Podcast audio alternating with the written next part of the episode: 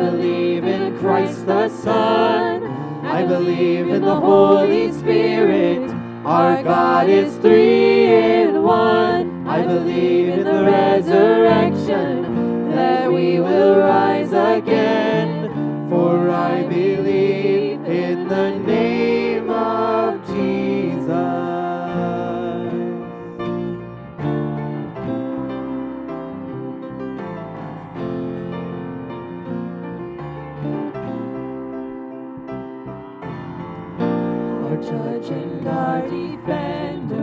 suffered and crucified.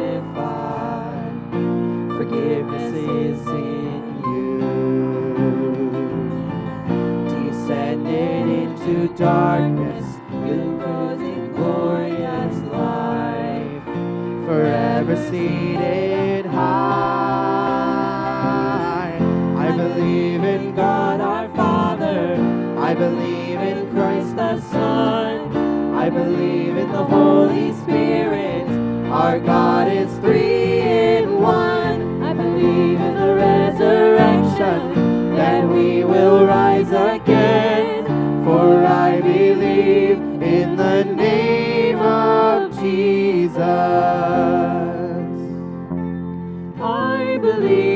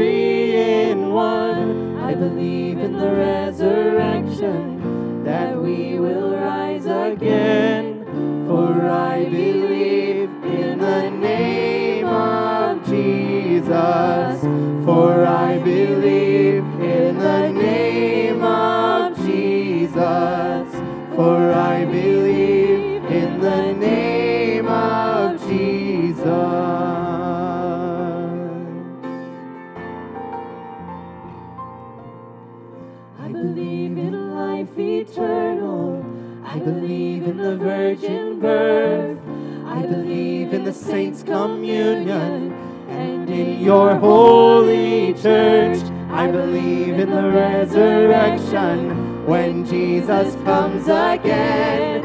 For I believe in the name of Jesus.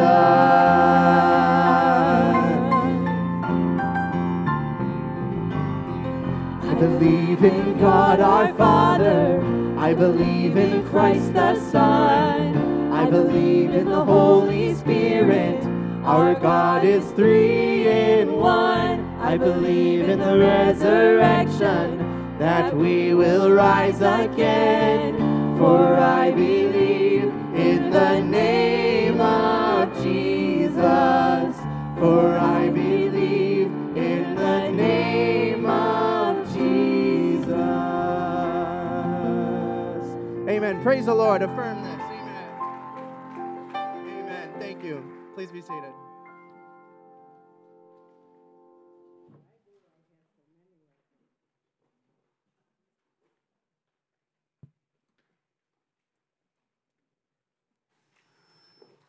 Well, good morning, everybody. Good to see everyone. We have some new friends back from Florida. Tim and Krista and Chuck and Melissa are here, so welcome. If we have any uh, new visitors, we have a Lex Connect card. It's in front of you, in the seat in front of you. If you could fill that out, either throw it into the offering plate or there's a box that says connection cards on the sound booth in the back. Um, also, for regular tenders, you know, if there's anything you want to relate to the church, any prayer requests or anything like that, uh, please feel free to fill that out. Oh, first time guest, I got this bag right in front of me and I almost forgot it. You get something. So stop at the kiosk in the back. There'll be people there waiting to uh, meet you and hand it out. Okay, with that, I'm going to ask Deb Wazinski to come up. She has uh, something to talk about.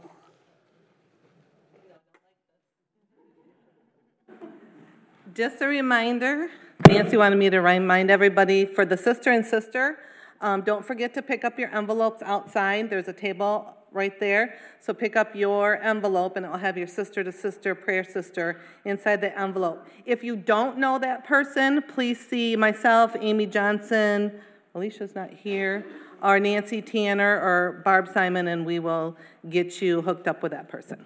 So, okay, that's it. Yay. Okay. Um, first of all, the deacons would like to thank everybody that came out and worked yesterday. It was hot and uh, everybody stuck to it. It was really, really good. We got a lot of things done on our list, so we really appreciate it. Uh, Fred, that Bobcat really came in handy as well. Thank you. um, deacons, we are looking for somebody that is interested or loves to garden. Um, if they would take care of our garden areas in front of the church, um, if that's a gift you have or something you're interested in doing, uh, please see one of the deacons. Uh, that's me or Tom. Um, Aaron and Tom Stouchus Dyke. So any of us would be willing to take your name and get you set up.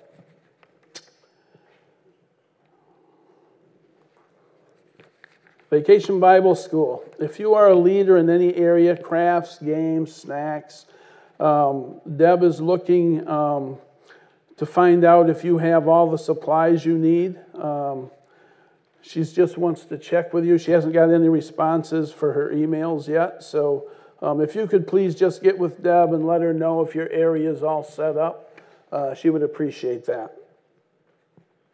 Women's ministry, committee members are needed. So if you have a heart for the women's ministry and you'd like to serve in this committee, um, please see Nancy Tanner, Alicia DeCou, Amy Johnson, or Barb Simmons. So, ladies, it's a call to you. And then in June, the uh, Young at Heart event has been canceled on June 14th. Um, it's due to everyone's busy with Vacation Bible School prep. So look for your uh, July details to come out soon. And then the last announcement I have is uh, we are having another blood drive here at uh, WBC. It's going to be scheduled, or it is scheduled for July 15th, Saturday. We'll run it from 9 to 2. Um, you can sign up now. Um, there's a sheet online. You can either sign up there. I don't know if we have a sign. Do we have a sign up sheet out here yet? Uh, other a manual sign up. So just online. Um, go to our website and uh, you can sign in that way. Okay. With that, let's go to our Bible reading today. We are looking at John 1 14. The Word became flesh and dwelt among us. We observed his glory, the glory as the one and only Son from the Father, full of grace and truth. Let's go to the Lord in prayer. Heavenly Father, we thank you, Lord, for this beautiful day you've given us. We thank you, Father, for your word. We thank you that you've allowed us a way to come before you, that you like us to come before you. We're thankful, Lord, that you've given us your book, that we can learn about you, that we can study, that we can understand what you ask of us. Father, give us the commitment to learn, give us the commitment to stand on your commandments. Father, when the world is telling us to go one way, you tell us to go another. And help us to be dedicated to following you. Father, we thank you for your son. It's so hard, Lord, thinking about losing your son, and yet you sent yours purposefully into the world to die upon the cross for us if we would believe. Father, change our hearts to be believers. Help us, Lord, to want to follow you, to want to know you, to want to study your word, to want to give you the glory and the praise that only you deserve.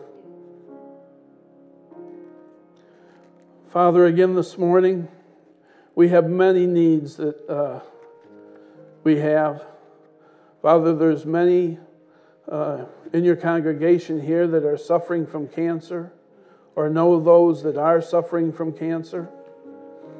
And we just pray, Father, that you would be with those, that you would continue to give them strength and peace, that you would be with their families as they fight through these things, that you would encourage them, Lord, as only you can. Father, I want to lift up a young couple, Dustin and Sarah.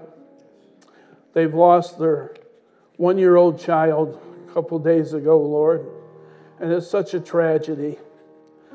Father, I just pray that you would uh, meet them in their grief. Father, if they don't know you, I pray that this would draw them to you. We just pray, Lord, that you would pour out your love on them, comfort them, give them peace, Father. Father, I also want to lift up Dave and Amanda Van Zant and their young child, Eddie. Father, he is suffering in such a horrible way as well. And we just ask, Lord, that you would help the doctors find what's ailing him, uh, that you would bring peace to his little body, that you would give comfort and strength to Dave and Amanda, and just be with them through this difficult time, Lord. And Lord, I want to lift up our Sunday school teachers. We're so thankful, Father, for the people that enjoy teaching your word to our children. We pray, Father, that they continue to stand and preach and teach your word to our kids, that they learn about you. We pray for our elders, Father, that as we roll out the biblical things, the biblical teachings that you want us to learn, that each of our hearts are dedicated to following your word. Father, I want to lift up Pearson Bible Church and Pastor Tom Eckel. We ask, Father, that they would lead their community in Christ, that they would preach Christ and Him crucified, that they would make a difference in their community. And Lord, we pray the same thing for our church. We ask, Father, that we would continue to preach and teach your word, that we would be known as a church that stands on your truth. We pray, Father, that you would just bless our community through us. Help us to recognize that we are your missionaries, Lord. Lord, and I do want to lift up our missionaries. I think this morning of Fred and Rebecca Mukumbu. Lord, we're so looking forward to their visit in August. We pray for them, Father. We pray for the School of Hallelujah, where Rebecca is teaching and Fred helps, and just all the kids that come, Lord. We pray that they have the food they need. We pray they have the money to pay for their staff. We just ask that you would continue to bless them. And bless Fred, Father, as he leads the 18 churches that he's part of over there in Kenya. Continue to give him wisdom, continue to give him strength.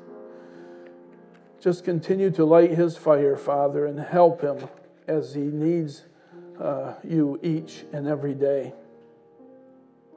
Father, I do want to lift up our family of the week, Martin and Denise Moonstra. We pray, Father, that you would continue to bless them, that you would strengthen them, that they would carry your name, and that people know they belong to you.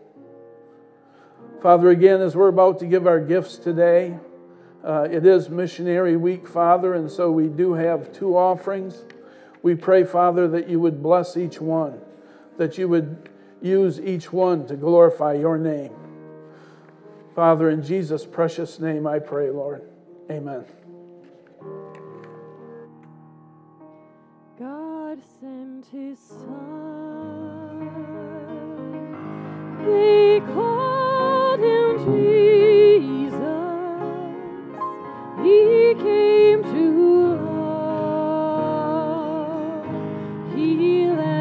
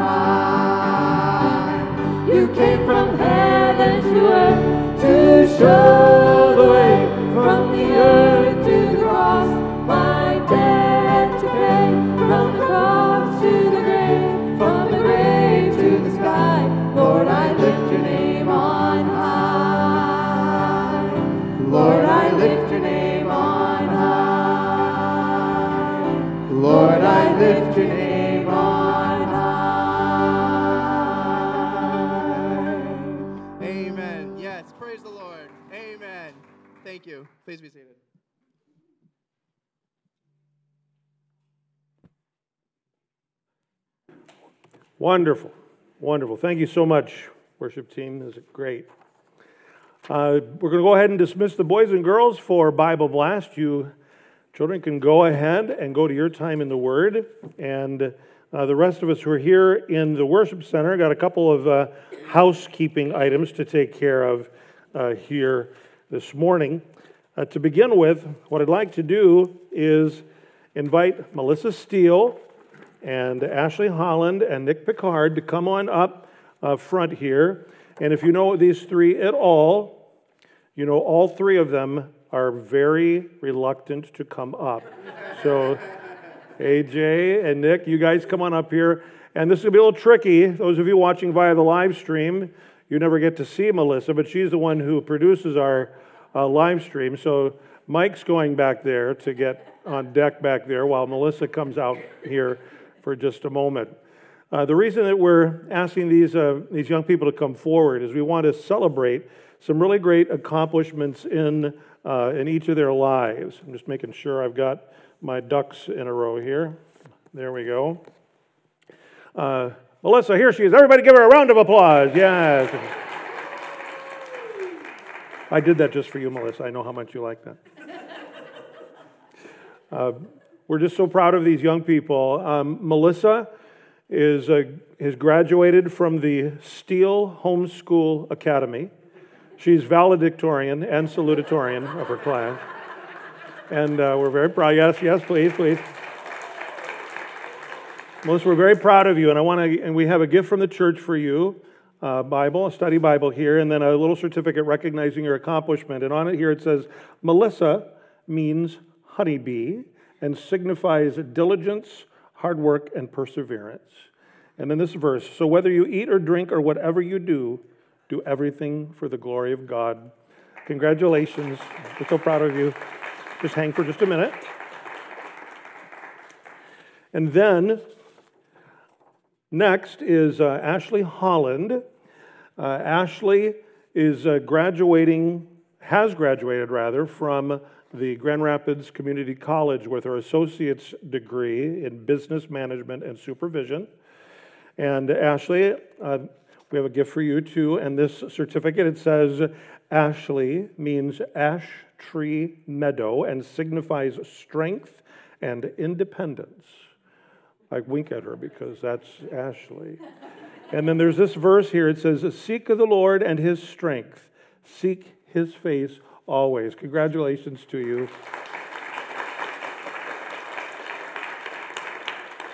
And then I have for Nick Picard here, uh, he is being recognized for his receiving his associate's degree, also from Grand Rapids Community College in culinary arts. And uh, Nick, on your certificate, it says Nick means victory of the people and signifies commitment to serving and benefiting others. Uh, everyone who has been born of God conquers the world. This is the victory that has conquered the world, our faith. 1 John 5 4. Again, congratulations. Very proud of you. All right, you guys can go on down. Uh, Melissa's going to continue her work at Hugs Ranch and uh, Thalmet Stables, and also continuing to train her two horses that she has at home. Uh, Ashley is finishing up her uh, internship, and she anticipates finding a job in her field of management. And Nick is completing his certification in meat processing and finishing up his internship and apprenticeship. And he uh, is seeking to work as a butcher. So, again, we're just so grateful for all of these young people. Just give them another hand, please. And we're proud of each and every one. Now, on the uh, inside aisle seat, uh, you'll find um, these surveys. And so, what I'd like to ask everybody to do, we're going to take a few minutes to do this right here in the worship uh, worship service, uh, please do not put your name on this uh, survey. We don't need your, we don't need your name. Uh, we just want the raw data from uh, the survey. And if you would just take the time to go through, we're going to take about 10 minutes or so. And uh, Adriel has agreed to play some filling out the survey music while you do that. And just take about 10 minutes to play, play and for you to fill out the, the survey. And you notice that there's just 35 questions. Don't need to mull over them hard. Just give your, your initial impression of what you think the right answer would be for you. Uh, strongly disagree would be a number one. Somewhat disagree would be a number two. Just circle the number. Not sure, if you're not sure of how to, how to respond, that's fine. If you somewhat agree with the statement, circle four. And then number five, strongly agree. Number five, we've tried to word it in such a way that it doesn't seem like you're taking vote, uh, voting on something on a ballot in the municipality or something. All those can be confusing. So just go ahead and take the next, uh, next uh, 10 minutes or so to fill that out. Would you do that, please? Thank you.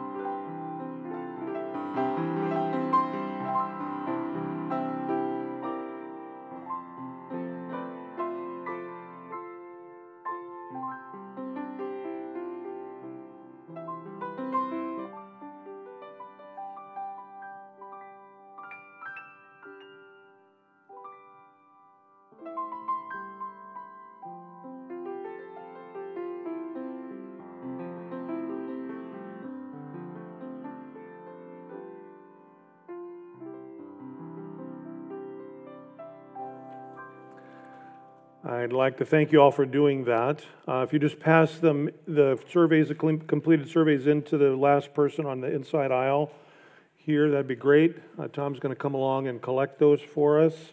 We appreciate you doing that. We'll share the results about that and uh, against the national survey. This survey comes from the Ligonier Ministry. Many of you know the ministry of R.C. Sproul and uh, the ongoing ministry that they have. This survey is something that they do every two years. And uh, we're just going to see how we stack up, so to speak, against the national results. I'm hoping that we'll be a little better than they are. Those are some kind of discouraging information in those but uh, we just want to, uh, we'll compare ourselves against that survey and then also uh, provide a, a, a, report to show you what the biblical answers are to each of those different questions that you took. All right, thank you so much for doing that. Uh, if you have your Bible, I'd like to ask you to turn to Mark chapter 1. As we begin this morning, we're going to read through uh, three different sections of Scripture. Uh, you'll notice they have a unique similarity to them in what occurs in each one of them.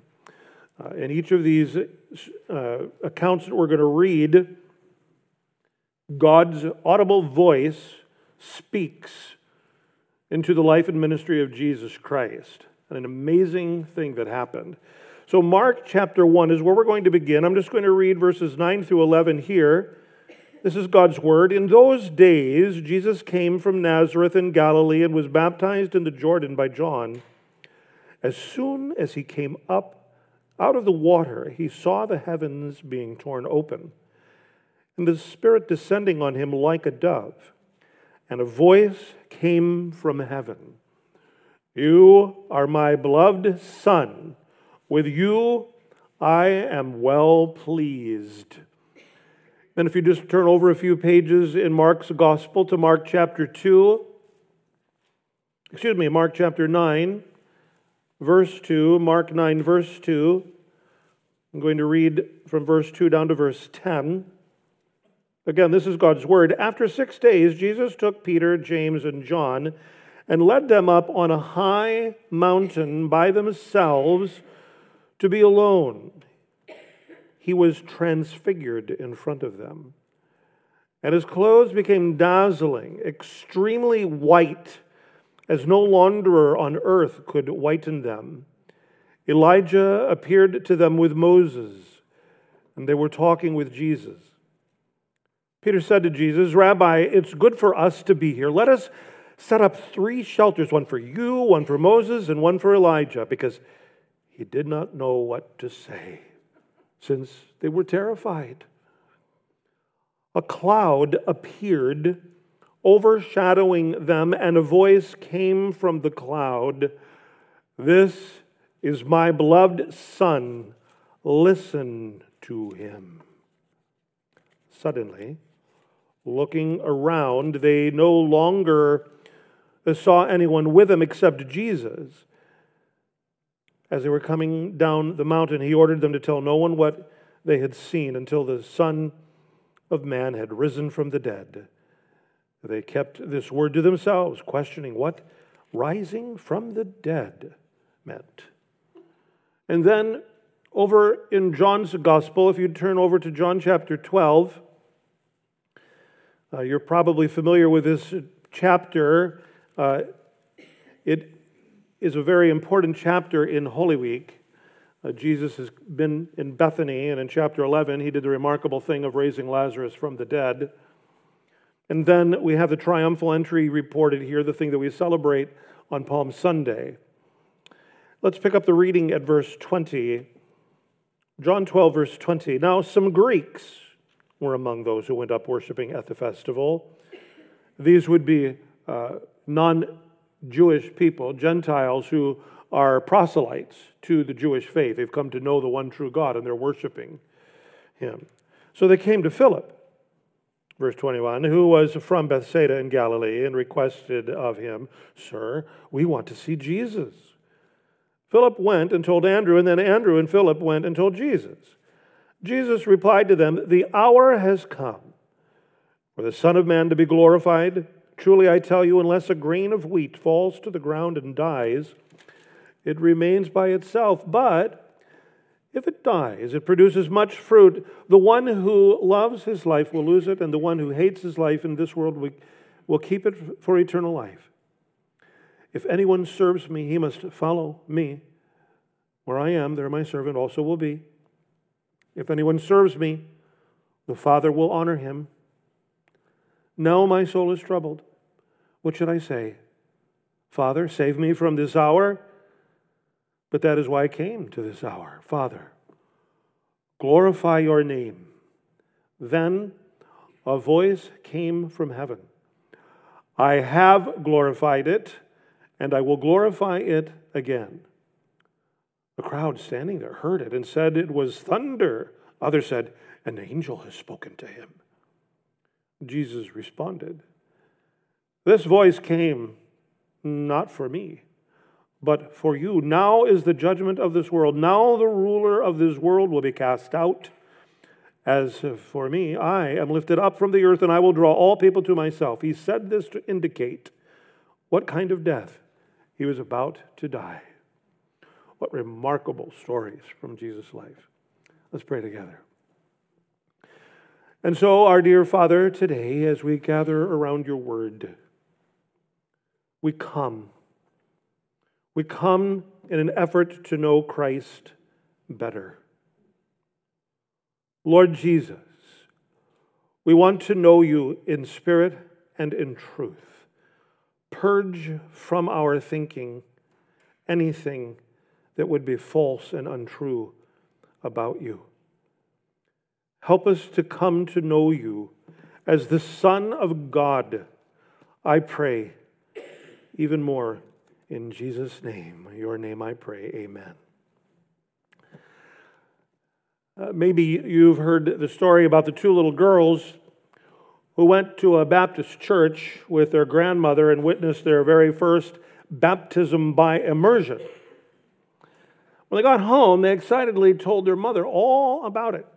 Oh, it was neat, Mom, exclaimed one of the sisters, and then the other one chimed in. Grandma's church has a swimming pool in it right behind the choir. The first sister went on. The preacher got in there with some other guy and he grabbed the guy by the nose. He pushed him under the water and he yelled, In the name of the Father and the Son, and in the hole you go. Now we chuckle at that amusing story of these two little girls. I think we should. However, if we are honest, even the most studied among us will admit to the profound and astounding mystery of the Trinity God the Father, God the Son, God the Holy Ghost. One God in three persons certainly challenges our finite thinking, but the Bible is full of this glorious truth. We continue our new sermon series, Creed. You'd better believe it. And as we go, we will, we will be challenging ourselves to consider what we essentially believe as Christians and why we believe it all. The series is a biblical perspective on the Apostles' Creed, which is a summary of basic Christian doctrine. And once again, I would like to ask you to stand with me as we recite the Apostles' Creed together and affirm these things that we do believe. I certainly trust that you do. This is the Apostles' Creed. Let's read together. I believe in God the Father Almighty, maker of heaven and earth, and in Jesus Christ, his only begotten Son, our Lord, who was conceived by the Holy Spirit, who the Virgin Mary suffered under Pontius Pilate, was crucified, died, and was buried. He descended into hell. The third day he rose again from the dead. He ascended into heaven and sits at the right hand of God the Father Almighty. From there he shall come to judge the living and the dead. I believe in the Holy Spirit, the holy Catholic Church the communion of saints, the forgiveness of sins, the resurrection of the body, and the life everlasting. Amen. Please be seated. So today, we begin examining what I call the heart of the Apostles' Creed. The largest part of the creed has to do with the person and the work of the Lord Jesus Christ. As you uh, look at the creed on the screen, as you read through it, you certainly noticed that, I'm sure. I'd like to remind you that the creed is a response. It's a response to heresies that plagued the early church in the late first century and all the way through the second, third, and fourth centuries. The Gnostics, as they came to be known, uh, a group of false teachers, denied the genuine deity and the humanity of our Lord Jesus Christ. Further, they did not believe in salvation alone through Jesus Christ. The earliest forms and the current form of the Apostles' Creed sought to clarify the truth and remind believers what they believe and why concerning our Lord Jesus Christ and also God the Father and God the Holy Spirit. So here's the big idea of our time in God's Word today. I believe Jesus is the Son of God. I believe Jesus is the Son of God. The emphasis today is on the deity of our Lord Jesus. Next time, we will consider the humanity, the full humanity of our Lord Jesus. Of course, these are inseparable in his person. I mean, his deity and humanity are inseparable in the person of Jesus Christ, but they deserve particular and very specific consideration as uh, there are those even in our own day who deny the deity and or the humanity of Jesus Christ. In fact, every cult every cult errs on either side of this important truth. That is what theologians call the hypostatic union of Jesus' pure and true deity along with his pure and true humanity. And if you know anything about the cults at all, you know that they either deny his deity or they deny his humanity. The words of our Heavenly Father, which we'll look uh, at a little later in this message that we read here just a few moments ago, are quite emphatic and clear on the subject. We saw it there uh, in the baptismal experience of the Lord Jesus. This is my beloved Son. You, he said, you are my beloved Son with whom I am well pleased. So let's get started. Let's see what we mean when we say, I believe in Jesus Christ, his only begotten Son our Lord. Let's look at just the very first part of that, that statement. I believe in Jesus. I believe that his name is divine. I mean by that, the meaning of the name Jesus is a name of divinity. Jesus means Jehovah saves, or God is salvation.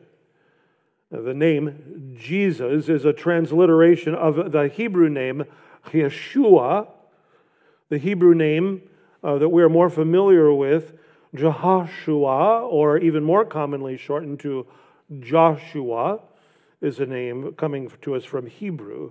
And Jesus is from that shortened name of Joshua. So the names Joshua and Jesus are equivalent names. Now, of course, there were many who carried the name Jesus in the first century, but only one of them. Only one of them fulfilled and personified the essence of that name. And that is our Lord Jesus Christ. That is what I mean when I speak of the divine meaning of the name, his name, Jesus. Say that name with me Jesus. Not only is the name declaring that Jehovah saves, that God is salvation, but personally in Christ, his name is declaring, I am God, and I am God's salvation. This is why the additional name of our Lord Jesus Christ, Emmanuel, is so wonderful to us.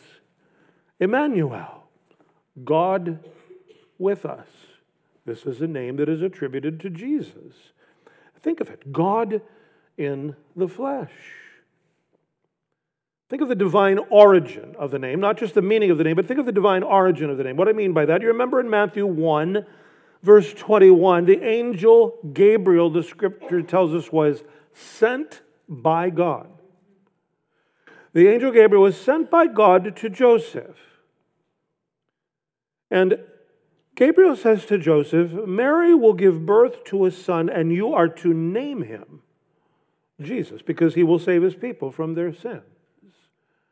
And then in over in Luke's record, in Luke 131, the same angel Gabriel, also sent by God to Mary, says, Now listen, you will conceive and give birth to a son, and you will call him Jesus.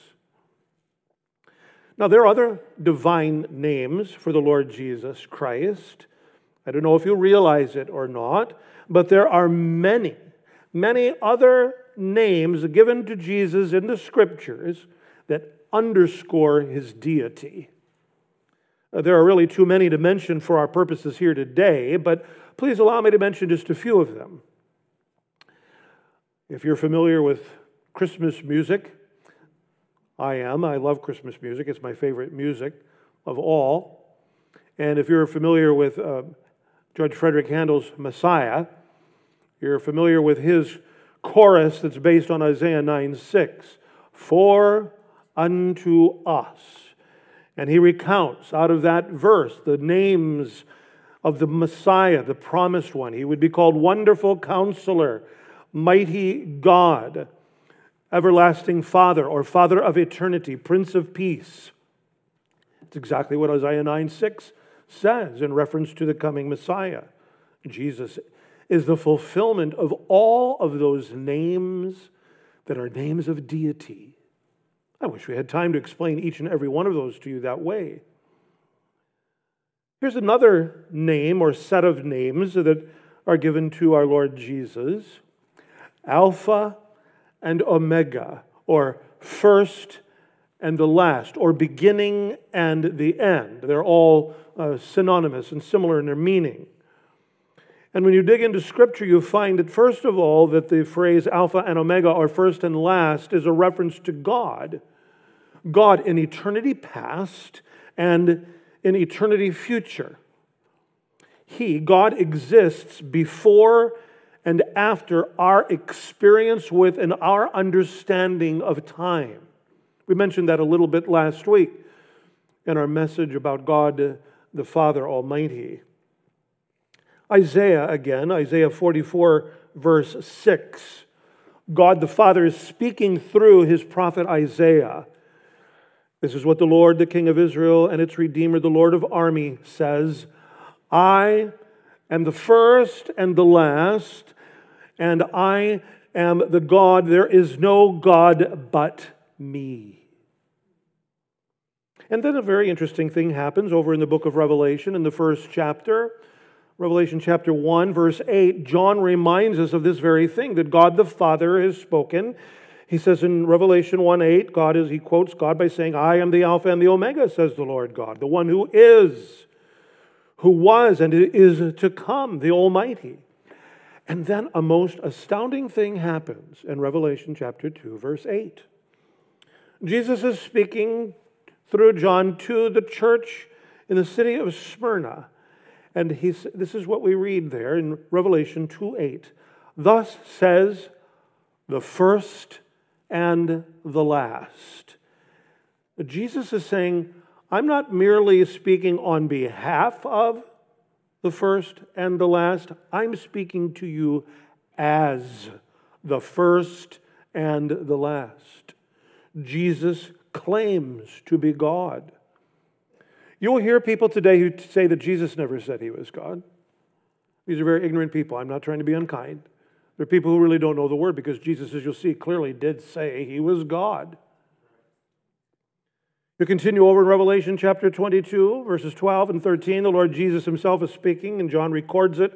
Look, I am coming soon, and my reward is with me to repay each person according to his work. I am the Alpha and the Omega, the first and the last, the beginning and the end. And once again, Jesus claims to be God. Here's another name for you the Holy One. The Holy One. Now, the word holy refers to the altogether otherness of God. God is altogether other than you and me. He is above and separate from all that He has made, and He is flawless in His person and in His deeds. I think it's very difficult for us to really get our mind around the concept of God's holiness. But it is true that God is holy, and He is known as the Holy One. In fact, in the book of Isaiah, this title, Holy One or the Holy One, is used at least 33 times. The holiness of God had a huge impact on the prophet Isaiah. Isaiah 40, verse 25. Again, the Lord Himself is speaking through the prophet. He says, To whom will you compare me? Or who is my equal? asks the Holy One. And then again, you go to the New Testament, you go again to the book of Revelation, Revelation chapter 3, verse 7, and then audaciously, Jesus, speaking to the church of Philadelphia, says, Thus says the Holy One. Now just pay attention to what I'm what we just heard God say through Isaiah. To whom will you compare me? Who is my equal? asks the Holy One. And Jesus speaks up here in Revelation 3 7, and he says, Thus says the Holy One. And again, he's not merely speaking on behalf of the Holy One, but as the Holy One. And once again, he claims to be God. He takes this name upon himself. Last week we looked at the name of God the Father Almighty, the name I am, the name Jehovah. I won't repeat all of that, but we were reminded that I am refers to the fact that God is self existent, self sufficient, self sustaining. He needs no one or anything outside of himself or his existence to sustain himself or to accomplish anything he desires. I am. Remember, God the Father revealed himself to Moses in Exodus 3:14. God speaks to Moses. He says, "I am who I am." And what God is doing, he's, Moses has asked him, When I go to take the Israelites out of Egypt, who should I say sent me? I am who I am. God replied to Moses, This is what you are to say to the Israelites I am has sent me to you. Again, you go to the Gospel of John, the New Testament, and in the Gospel of John, there are seven I am statements. And Jesus takes upon himself this name, I am, and drives home the fact that he is God. He is divine. He is a deity. I am the bread of life. I am the light of the world. I am the door. I am the good shepherd. I am the resurrection and the life. I am the way, the truth, and the life. I am the true vine. And then over in John chapter 8, just so you don't doubt what Jesus means. In verses 58, in the beginning of verse 59, Jesus is speaking to the Jewish religious leaders regarding himself. Jesus says to them, Truly I tell you, before Abraham was, I am. So it says here in the text, they picked up stones to throw at him. You see, the Jewish leaders certainly understood the claim Jesus was making. Jesus took on himself the name I am, and they considered it blasphemy, worthy of execution, because they did not recognize the Son of God. I could go on and list other names recorded for us in Scripture, but I think that you get the point that the Bible is making. In each case, some aspect of the deity of our Lord Jesus is being commended and amplified to us. I believe Jesus' name reveals his deity to us. I believe in Jesus.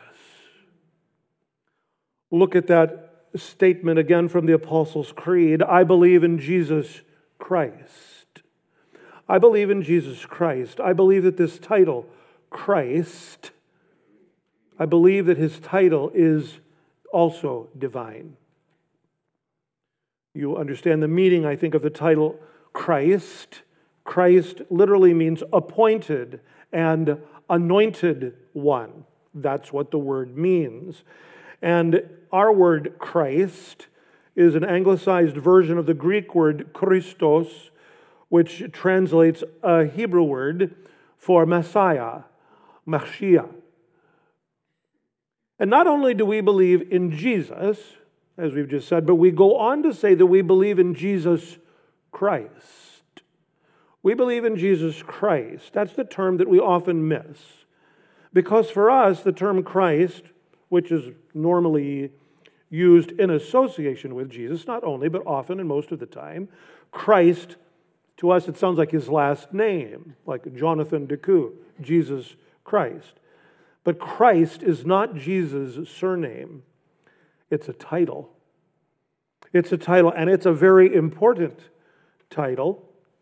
From that title, we learn something about the messiahship and the deity of Jesus Christ. We recognize by this word that he is the chosen Savior and mediator. I wish I wish I had so much more time this morning to show you from the Old Testament and the New Testament how that is so. He's not only truly human, and again, we're going to emphasize that next week, but he's God's chosen Savior mediator for his people.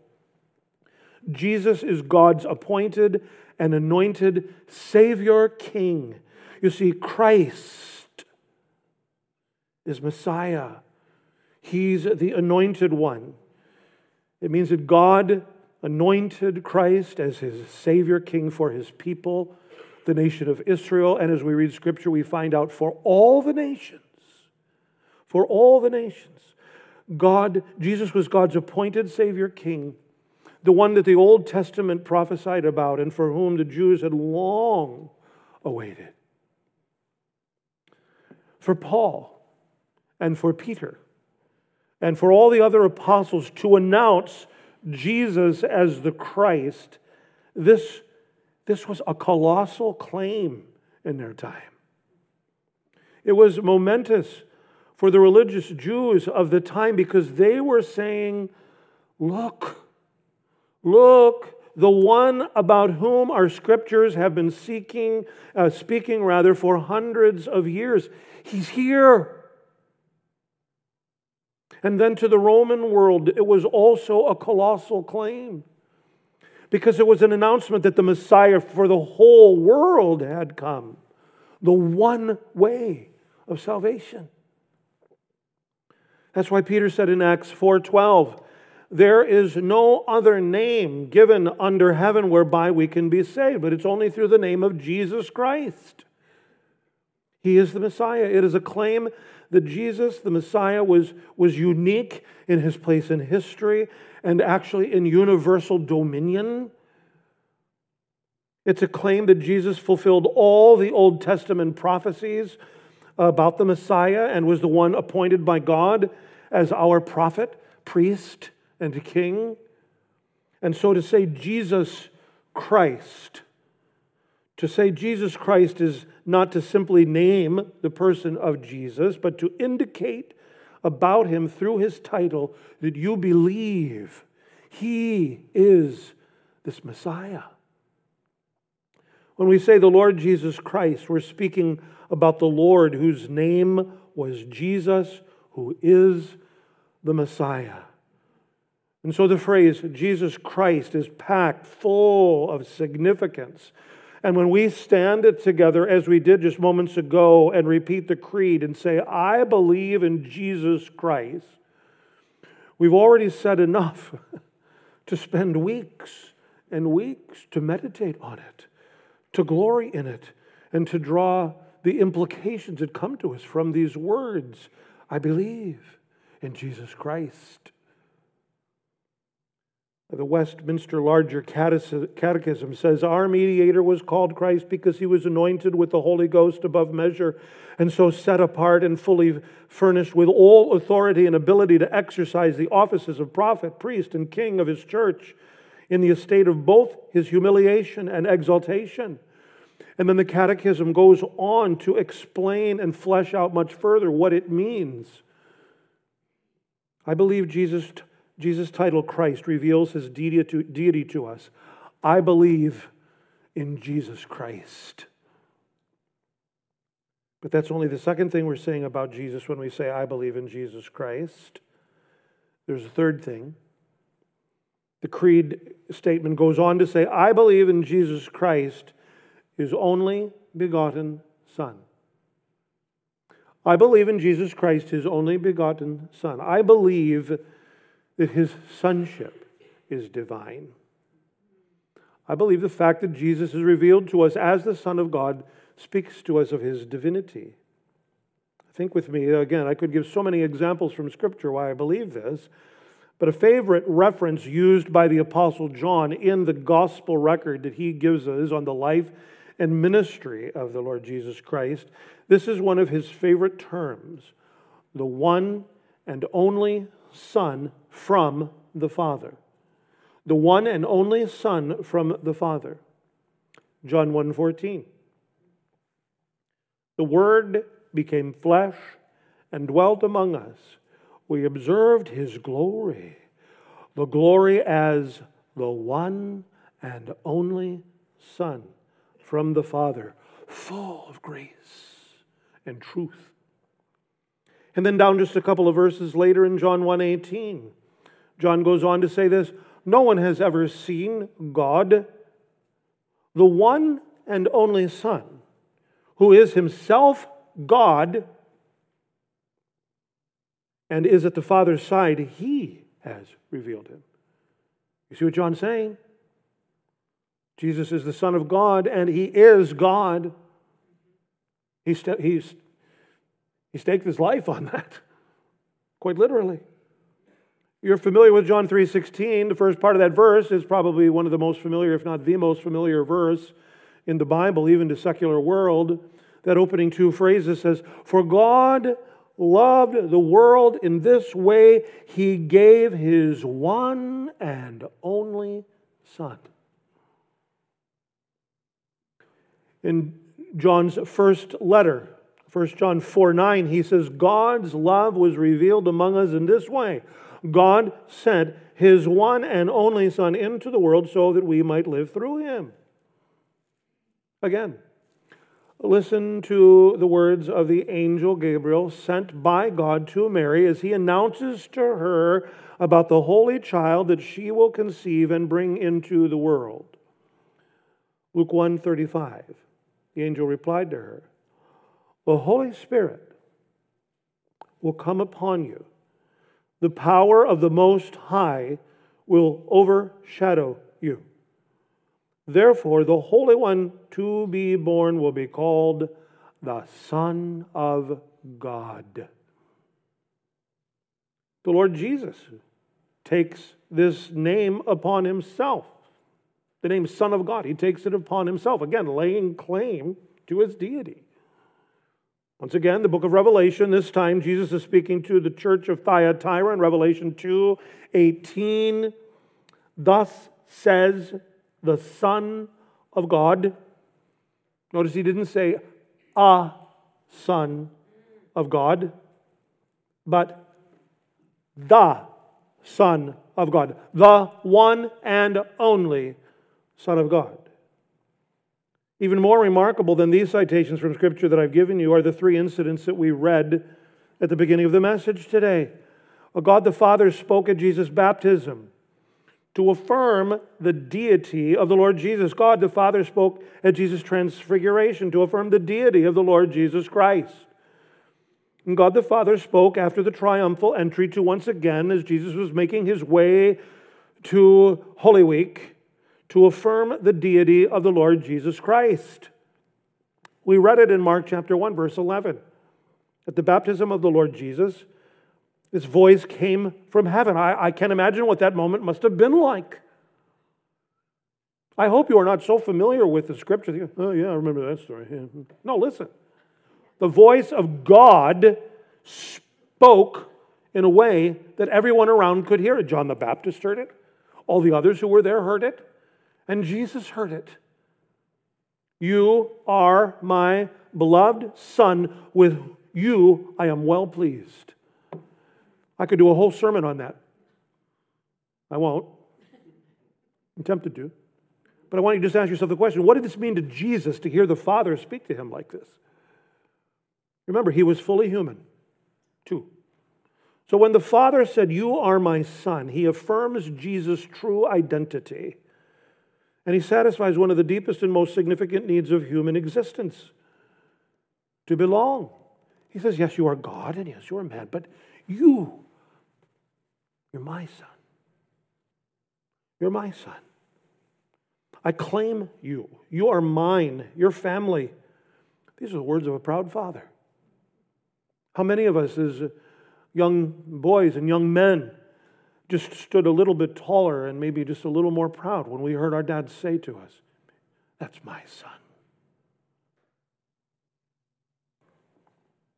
When the father said, You're my beloved son, he guarantees Jesus' security and satisfies another of the deepest and most significant needs of human existence the need to be loved. The father says, I love you.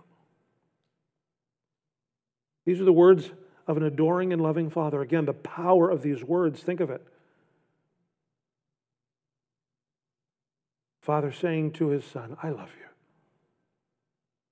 Men, make sure you say it to your sons and your daughters, to your granddaughters, your grandsons. Make sure you do it.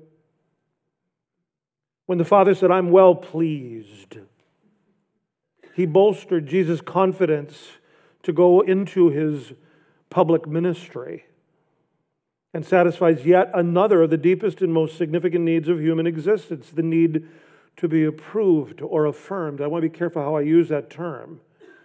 I don't mean we get approved and affirmed in whatever we want to be approved and affirmed of. At the baptism, Jesus was identifying the need for God's righteousness. And the Father is affirming that public commitment of Jesus to live in righteousness and to go about, as John the Baptist called it, the ministry of being the Lamb of God that takes away the sin of the world. Father says, I'm pleased with you. I'm so proud of you. Words of an encouraging and approving and accepting Father. I can only imagine, the scripture doesn't tell us in any of the accounts how the crowd specifically responded to Jesus' experience at his baptism, hearing the Father speak to him like that. I can't imagine that it didn't just set them all back on their heels. What an amazing thing to observe. The transfiguration of the Lord Jesus Christ. So, again, I wish we could spend so much more time on this, but we read it in Mark 9 7. A cloud appeared overshadowing them, and a voice came from the cloud This is my beloved Son Listen to him. At that moment, remember, we're after the triumphal entry, we're at the beginning of Holy Week. What did this mean for Jesus? I think it gave him great comfort and confidence to carry out his mission for the world. In that story, we are told of the impact of that statement on the three disciples who were with Jesus Peter, James, and John. At first, like usual, we find Peter once again talking when he should have been listening and took God parting the sky, showing up in a cloud, and speaking, This is my beloved Son. Listen to him. The Heavenly Father quiets Peter and tells him, Listen up. This event became a defining moment for these three apostles and was used to secure their belief in Jesus as the Son of God. In John's epistles and in Peter's epistles, they both speak many, many years later of how this moment impacted them and revealed to them that Jesus is God. And again, after the triumphal entry, just actually a, a matter of uh, moments after the, the transfiguration and the going into Holy Week, we read in John 12 28, Jesus praying, he's saying, I'm struggling, very similar to the way he did in the Garden of Gethsemane. I'm struggling, I'm trembling at the thought of going through what I have to go through to go to the cross. But it isn't about me. It says, Father, glorify your name in me and through me. And then the Father speaks I have glorified it, and I will glorify it again. And the Father says to the Son, so all those disciples around can hear it, and all those Greek speaking folks can hear it. Everything you've done, I approve of it, I accept it, and I glorify you and myself through what you have accomplished in your ministry so far. And mark it. I will glorify myself in you and through you. The approval and affirmation of the Father must have brought great comfort and encouragement to the Lord Jesus for the week ahead. And we read that account. What did it mean to the people? Some of the people were scratching their head. Is it just like, uh, well, that wasn't a voice, it was just, just thunder. That's yeah, thunder, that's what it was. Others thought it was some kind of a spiritual experience, but Jesus made it clear that the Father graciously provided the crowd further confirmation of his authority and sonship. Yet it appears that the crowd more or less missed it at that moment. I believe the revelation of Jesus Christ as the Son of God reveals his deity to us. I believe in Jesus Christ, God's Son. The last part of that full phrase that we're looking at today I believe in Jesus Christ, his only begotten Son, our Lord. I believe that his authority is divine. I believe that the authority that is revealed to us in the person and work of Jesus Christ and in Scripture tells us that he is God. The Lordship of Jesus Christ is yet another indicator of his deity. The word Lord, the Greek word Lord, it's capital L, lowercase o r d, as you noticed in your scriptures, to be distinguished from the word that we looked at last week, capital L, capital O, capital R, capital D, Jehovah, I am, Hashem. This is the lowercase form, capital L, O R D. The word means one, the one who innately possesses power and might. Think of that.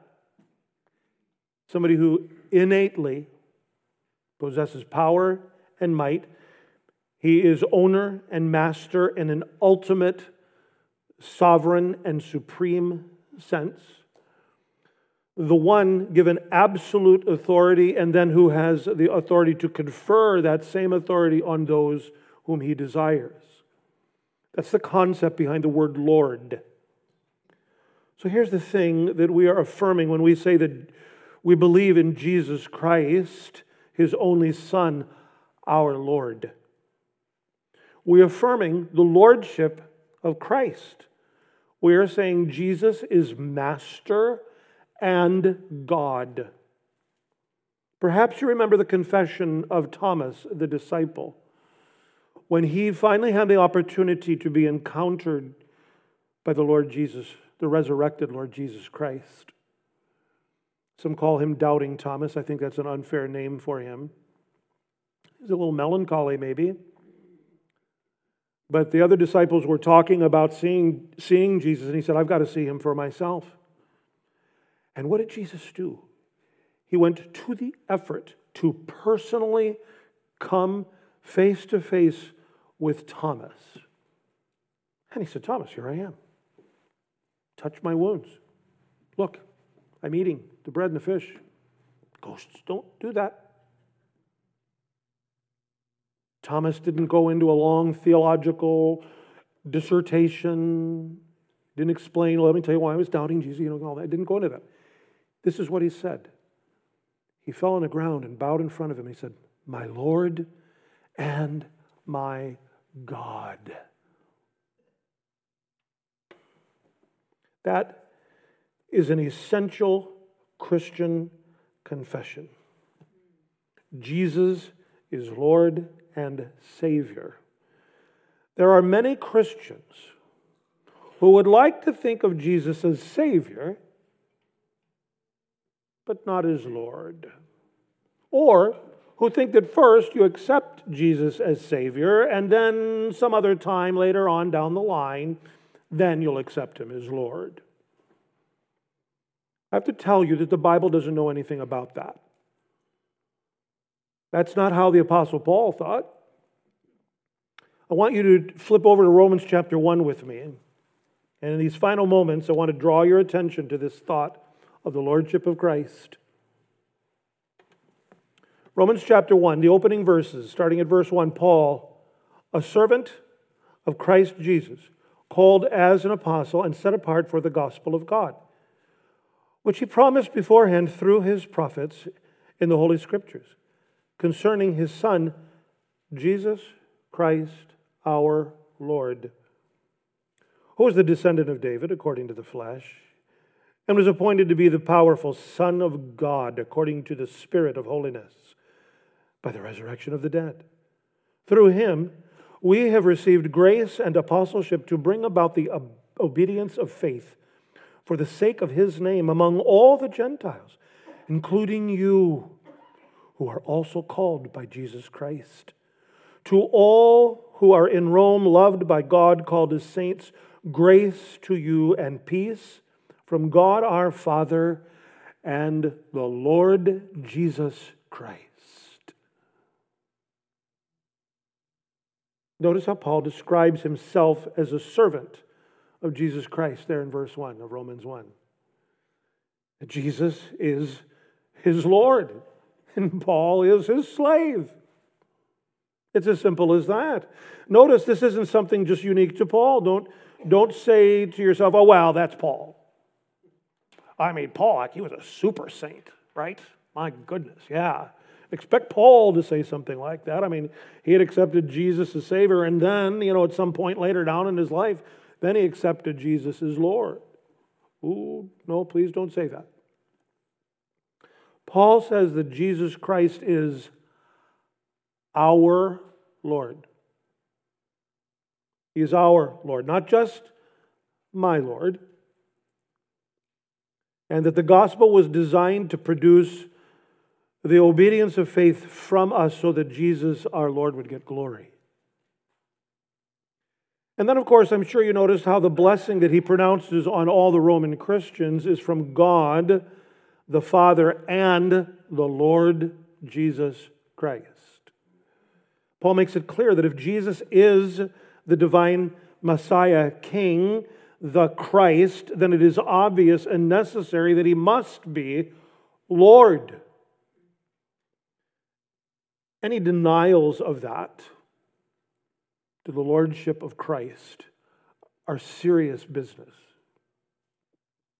You see, the fundamental confession of faith for the Christian in the New Testament is not just Jesus is Savior. Though his name means Jesus saves, and confession of the, that fact is obviously essential, the fundamental Christian confession is Jesus is Lord. Say it. Jesus is Lord.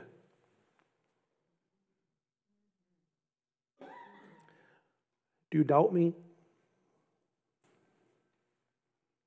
Turn to Romans 10 9. The Apostle Paul is speaking. Ask yourself this question as you get ready to read this verse On what basis is a man saved? Romans 10 9. If you confess with your mouth, what? Jesus is Lord, and believe in your heart that God raised him from the dead, you will be saved. The confession of the Lordship of Christ is the fundamental Christian confession. This is confirmed by looking at other passages of Scripture like Acts chapter 8 and many others that we could mention. But steadily throughout the New Testament, the confession of Jesus as Lord is part of the heart of Christianity.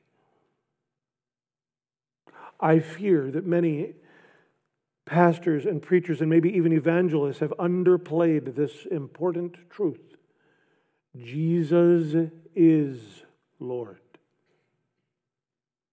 If you want to be saved, you must be able to confess that. We're not saved by obedience to the Lordship of Christ, we're saved to our obedience of the Lordship of Christ. And Paul even makes it clear here in Romans 1 you believe on Jesus as Lord, you believe and confess Jesus as Lord, and then it leads you to a life of willing submission to the Lord. That is the essential dynamic for us related to lordship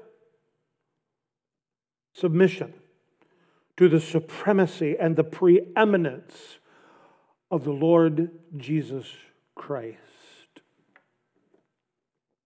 But before any of us can truly say, Our Lord,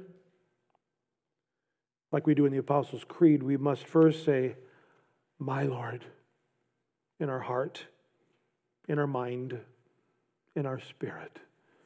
Jesus, you are Lord. You are my Lord. I've been praying that God would grant all of us today the grace so that we can each confess Him as my Lord and our Lord together. I believe the deity of Jesus Christ is seen in his supremacy and preeminence in all things.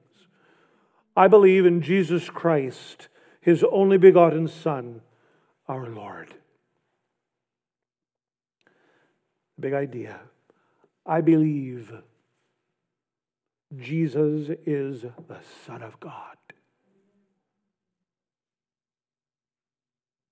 Like the ancient church father Athanasius, I affirm that Jesus, whom I know as Redeemer, cannot be less than God.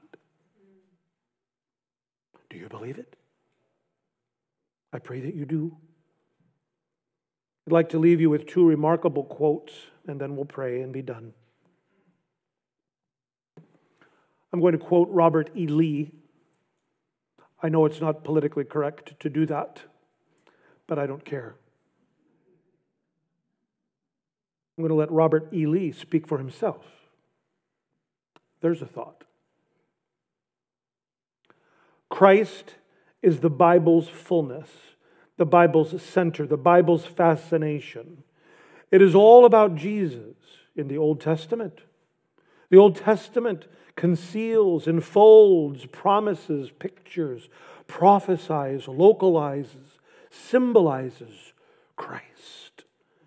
The New Testament reveals, unfolds, presents, produces, proclaims, universalizes, and sacrifices Christ.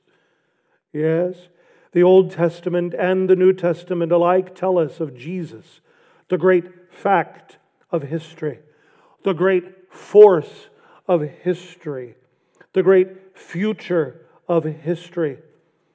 Of this book, it can truly be said, The glory of God doth lighten it, and the Lamb is the light thereof.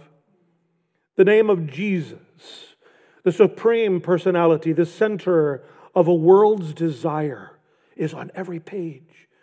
in expression or symbol or prophecy or psalm or proverb. Take Jesus out of the Bible, it's like taking calcium out of lime, carbon out of diamonds, truth out of history, matter out of physics, mind out of metaphysics, numbers out of mathematics, and cause and effect out of philosophy. Through this book, the name of Jesus the revealed, the redeeming, the risen, the reigning, the returning Lord runs like a line of glimmering light. The thought of Jesus, the desire of all nations, threads this great book like a crystal river, winds its way through a continent. What a remarkable statement of personal belief affirmation, and confession. Jesus Christ is the Son of God. One of my favorite writers, uh, Fyodor Dostoevsky, said this The most pressing question on the problem of faith is whether a man, as a civilized being, can believe in the divinity of the Son of God, Jesus Christ, for therein rests the whole of our faith. That is the point of our message today, isn't it? I believe in Jesus Christ, God's only begotten Son, our Lord. Let's pray.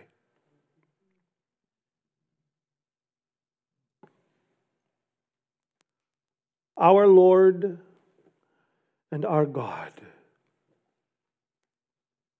my Lord and my God. I, along with all my brothers and sisters here in the worship center and watching our live stream, want to thank you for your word. And together we thank you for this beautiful, short summary statement of essential truths about Jesus Christ that we've meditated upon this day. And it's given us so much more to think on for many, many days weeks, months, and years to come. By your grace, would you please, please grant to us that the realities contained in your word about your Son that we've read about, the very Son of God, would be realities to us and that we embrace and live out these in Jesus' name. Amen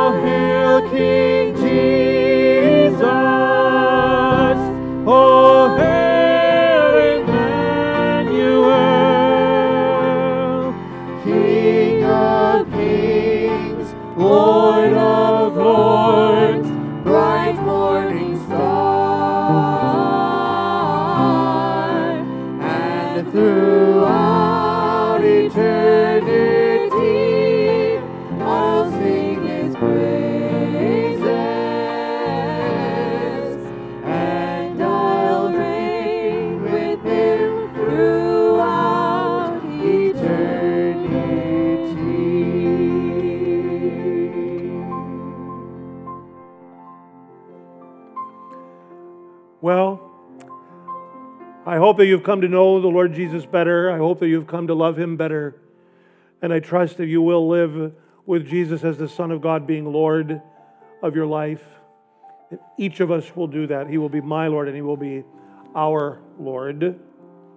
Again, John 1 18, this remarkable statement No one has ever seen God, the one and only Son who is himself God and is at the Father's side. He has revealed him. And we praise him for that as we have just sung. Walk with that King Jesus and be a blessing. God bless you.